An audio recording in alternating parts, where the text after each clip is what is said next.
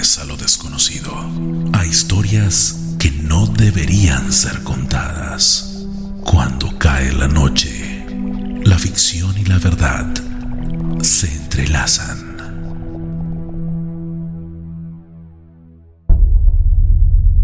Episodio 5 La venganza de Chikrin Jorge, un hombre de 40 años, consigue trabajo en una mina. Hijo, por fin llegamos a Chikrin. Papá, ¿viviremos aquí? Sí, hijo, aquí todas las casas son de calamina. Es lo que hay por ahora. Mientras ellos se instalan en su nueva casa, se les acerca un hombre de 42 años. ¿Ustedes son mis nuevos vecinos? ¡Qué alegría! Me llamo Samuel, pero me pueden llamar Piurano. Así me conocen en el campamento. Mucho gusto, Piorano. Yo soy Jorge y él es mi hijo Mario. Deben de tener mucha hambre. Les traje papitas ancochadas para que coman. Gracias. Pasa para almorzar juntos. No puedo. Debo descansar porque trabajo durante toda la noche cuidando la bocatoma que está arriba.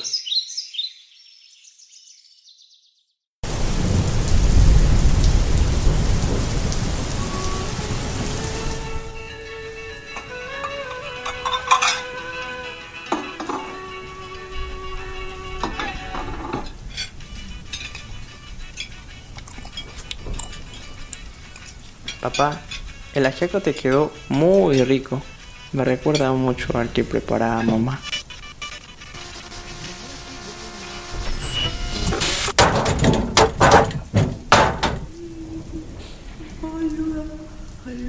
¿Quién está ahí?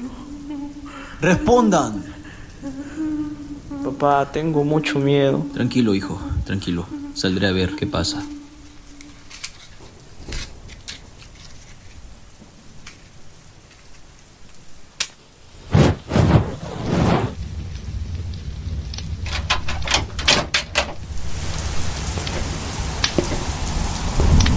¿Quién anda ahí? Al no haber respuesta alguna, Jorge decide entrar a la casa. Papá, ¿todo está bien? No había nadie, hijo. Qué raro. Vamos a descansar. Papá, no apagues las luces, por favor. Tengo mucho miedo, todo está oscuro. Está bien, hijo. Lo dejaré así por ti. Pero con la preocupación de lo que había sucedido, recién en la madrugada, ambos logran quedarse dormidos.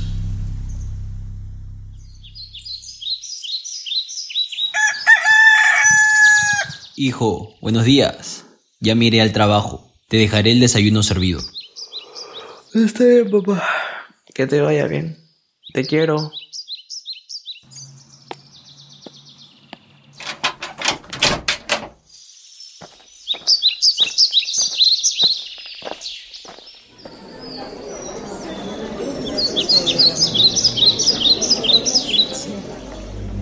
Camino Jorge se encuentra con Ernesto y un grupo de compañeros. Jorge, el piurano se cayó a la bocatoma y murió ahogado. ¿En serio? ¿Y cómo sucedió esto?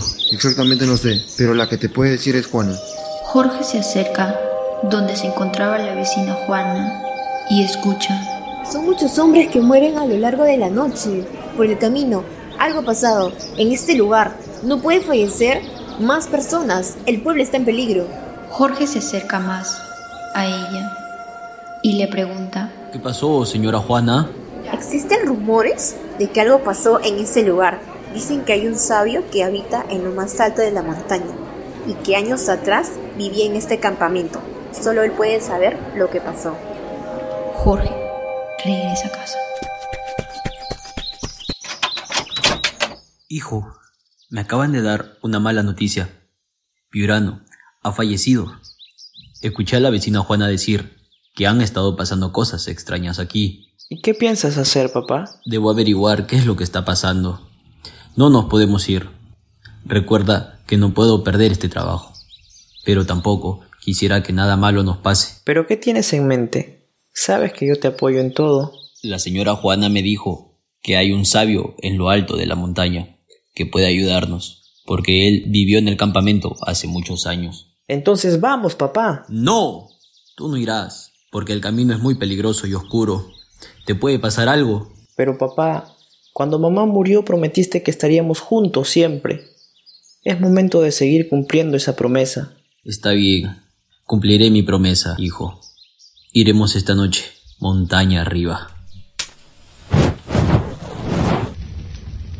Durante el inicio del recorrido, Jorge sentía que lo estaban observando entre los árboles. Ambos empezaron a sentirse agobiados, pero aún así, ellos siguieron con su recorrido, sin decir ni una sola palabra.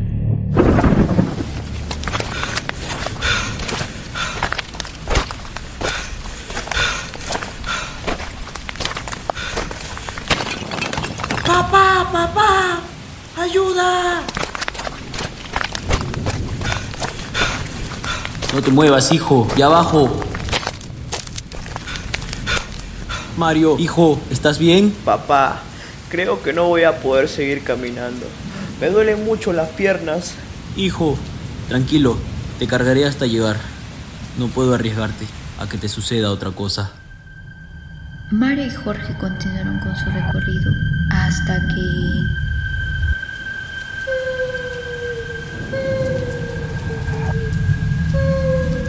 Papá, ¿escuchaste eso? Tengo mucho miedo. Sí, hijo, también lo escuché. Se parece al llanto que escuchamos esa noche. Esto no me está gustando. Tendremos que irnos rápido.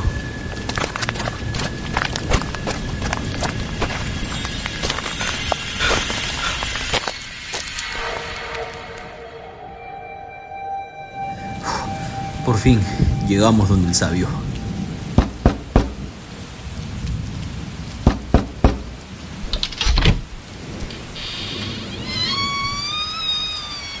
¿Quién eres? ¿A quién buscas? Necesitamos tu ayuda. Por favor. Están sucediendo cosas extrañas en Chicrín y queremos respuestas. ¿Por qué debería de ayudarte?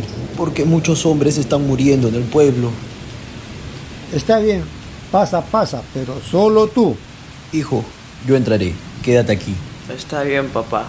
No tardes mucho, por favor. Te contaré lo que pasó hace muchos años.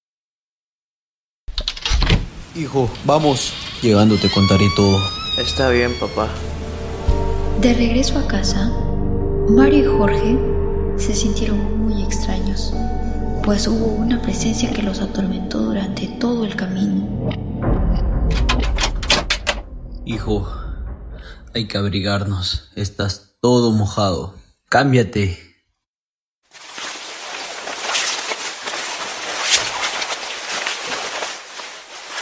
Hijo, ¿cómo te hiciste esto? ¿Qué cosa, papá? Tienes marcas en la espalda. No sé, papá. En el camino sentí como si alguien me hubiera clavado sus uñas.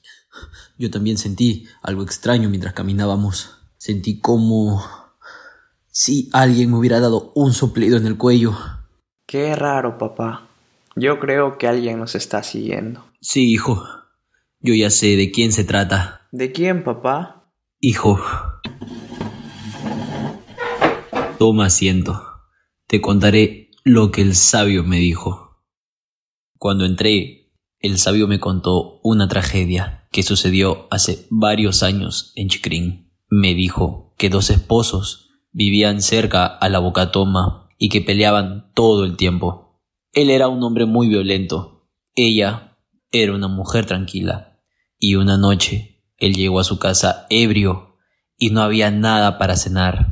Eso hizo que se enojara. Entonces empezó a golpearla. Luego la tiró a la cama. Abusó sexualmente de ella. Enfurecido, tomó un machete y empezó a descuartizarla sin piedad. Luego tiró su cuerpo en la bocatoma.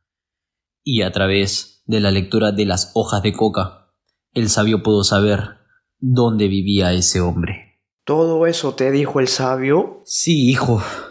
Esta noche iremos por él. Iré a contarle a todos los vecinos. Vamos a exigir venganza. Esa misma noche, Jorge decide reunir a todos los pobladores y contarles la historia. Busquemos venganza. Salvemos a nuestro pueblo. Pobladores, vamos por él. El asesino vivía en Moriaca, un pueblo cerca de Chicrín.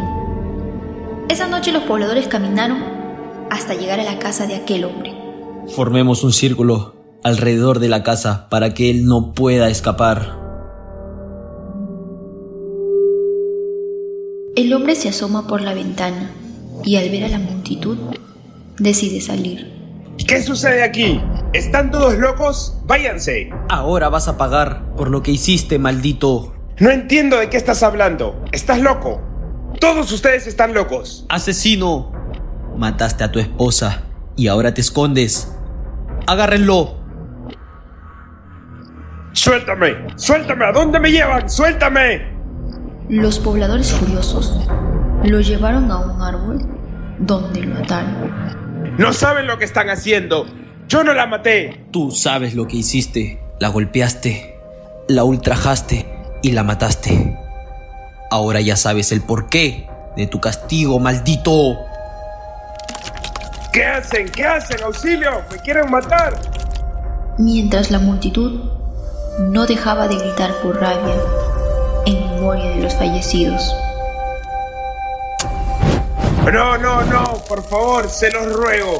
Ayuda, por favor, ayuda. Esto es por todos los que murieron y por lo que hiciste hace años, maldito asesino.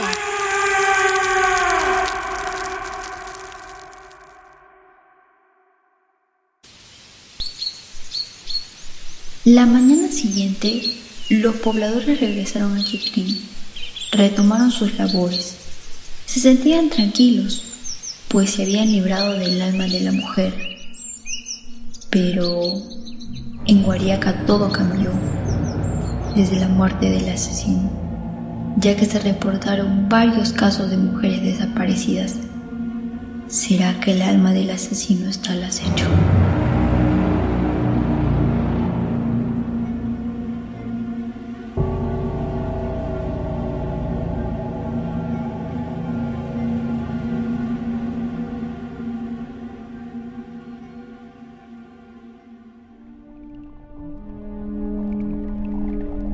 Esta historia abrió la puerta a lo desconocido.